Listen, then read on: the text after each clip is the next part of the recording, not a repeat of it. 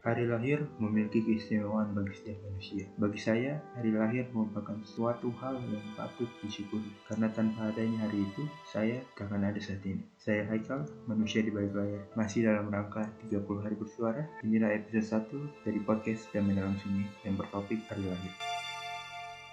Setiap manusia terlahir dalam keadaan yang berbeda, bukan hanya keadaan, bahkan tempat. Lahirnya tiap manusia tentu memiliki takdir dan tujuan.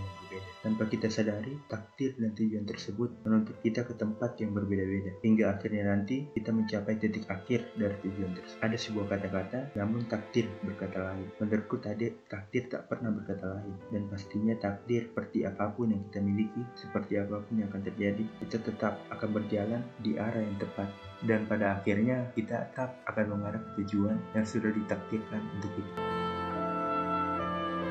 Dan pada akhirnya kita hanya perlu bersyukur atas dilahirkannya kita ke dunia ini dan apa pun yang terjadi hari lahir adalah hari yang spesial untuk kita dan patut disyukuri. Dan terakhir, sudahkah kita bersyukur atas dilahirkannya kita ke dunia ini?